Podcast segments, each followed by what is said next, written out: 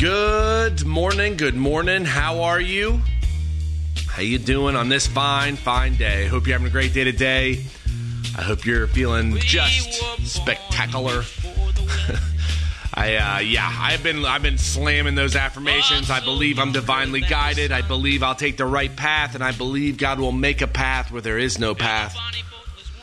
What ends up happening is, I, or what's been going on with me at least, is that I am like uh, a little overwhelmed with everything that's going on, and I'm trying to settle, knowing that God is there, and you're gonna go through this, and if you don't, more power to you.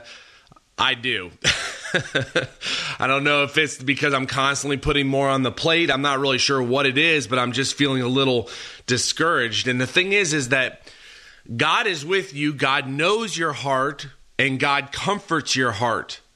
And when you know that you're working with God and you know the directions from God, I always kind of condemn myself because I want to make sure that it's between Him and I and, or my family and, and Him to make sure we're driving in the right direction because you can find all the success in life, but that doesn't mean you're going to find that peace of God, that state of peace, which happens and occurs through the relationship, the epignosis. If you go to God and you follow Him, you're going to start seeing it more and more and more and more. And it might take some time. Let me tell you, it's not it's not an overnight thing. But once you find it, you'll understand it. Go to God, pray to God, work with God on the direction of your life, the direction of your family's life.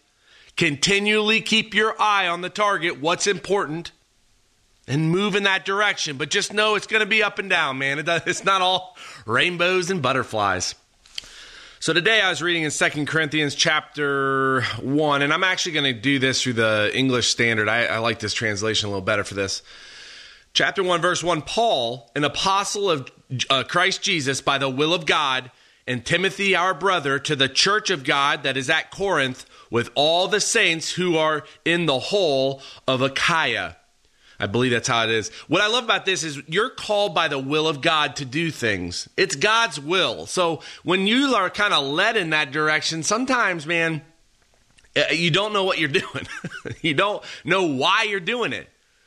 On top of that, it gives you it gives you a strength. It gives you a comfort. Like I like to know that God's with me.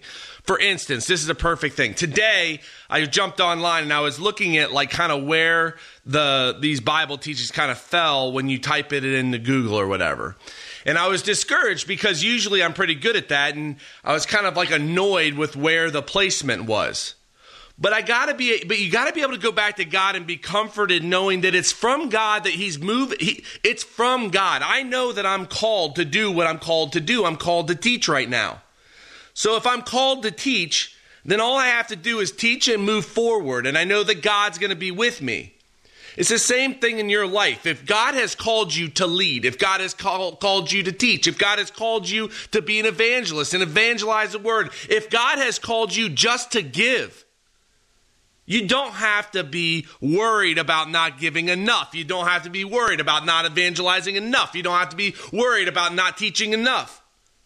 God's going to be moving you and driving you into the direction of your life. And he knows the he knows what's going on. He knows the future, he knows the past, he knows right now. Anyways, let's go back to this. Blessed be the God and Father of our Lord Jesus Christ, the Father of mercies and the God of all comfort. And I love this too. Mercies is that the, the, the pity that's felt when you see somebody going through something. God pities you. God knows what your struggles are, and He feels for you. He's also the God of comfort. And comfort is the alleviation of misery. God's going to alleviate you from misery, regardless of what you're going through. Who comforts us in all of our affliction so that we may be able to comfort those who are in any affliction with the comfort with which we ourselves are comforted by God. The purpose of God comforting you is so that you can comfort other people. All the laws are wrapped up in loving one another. Loving one another. You got to love one another in this life. Verse 5 For as we share abundantly in Christ's sufferings, so through Christ we share abundantly in comfort too.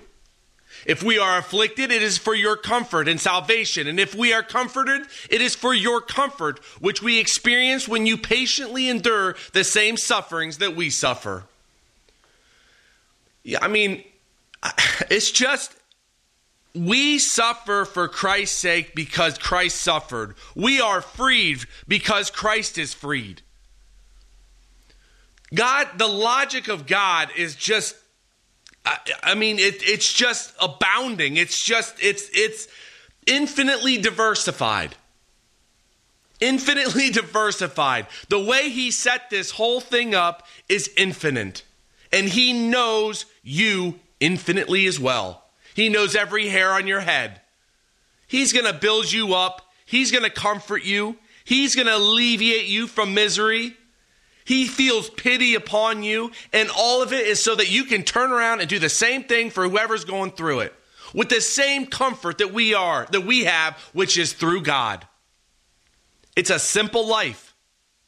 You got to put God first in your life. You got to set God at the top, and it goes the top down. You know what I mean? Stay focused on the things that matter in this life. Feel that love that God has for you. Ask Him to show it to you if you haven't felt it because he will dump it upon you. Have a phenomenal day today. Pray the big prayers. I also want to say I'm going to be gone all week, so I'll be sending out uh, just like, you know, old teachings. But have a phenomenal day today. Pray the big prayers. God bless you today, this week, tomorrow, and I'll talk to you well, next week. Smell the sea and feel the sky. Let your soul and spirit fly Well, Heavenly Father, uh, thank you so much for everything that's going on. I pray for a safe trip today. Um, that you just kind of protect the whole plane situation and everything. I thank you for the the doctor's appointment that it goes well and that you just continually uh, purge out everything. I thank you again for my family and for what you've given us, and I thank you so much for your word and just how abounding it really is and uh, how much comfort it brings me. I pray for your believers today that you just take care of them. If there's anything on their heart, that you continually bless them and that you just drive them to show to show them what their purpose is, like you showed me. I thank you again for your son and and what he did for us. And I just ask you for a great day today. And I lift everything up to you in the name of my Lord and Savior, Christ Jesus.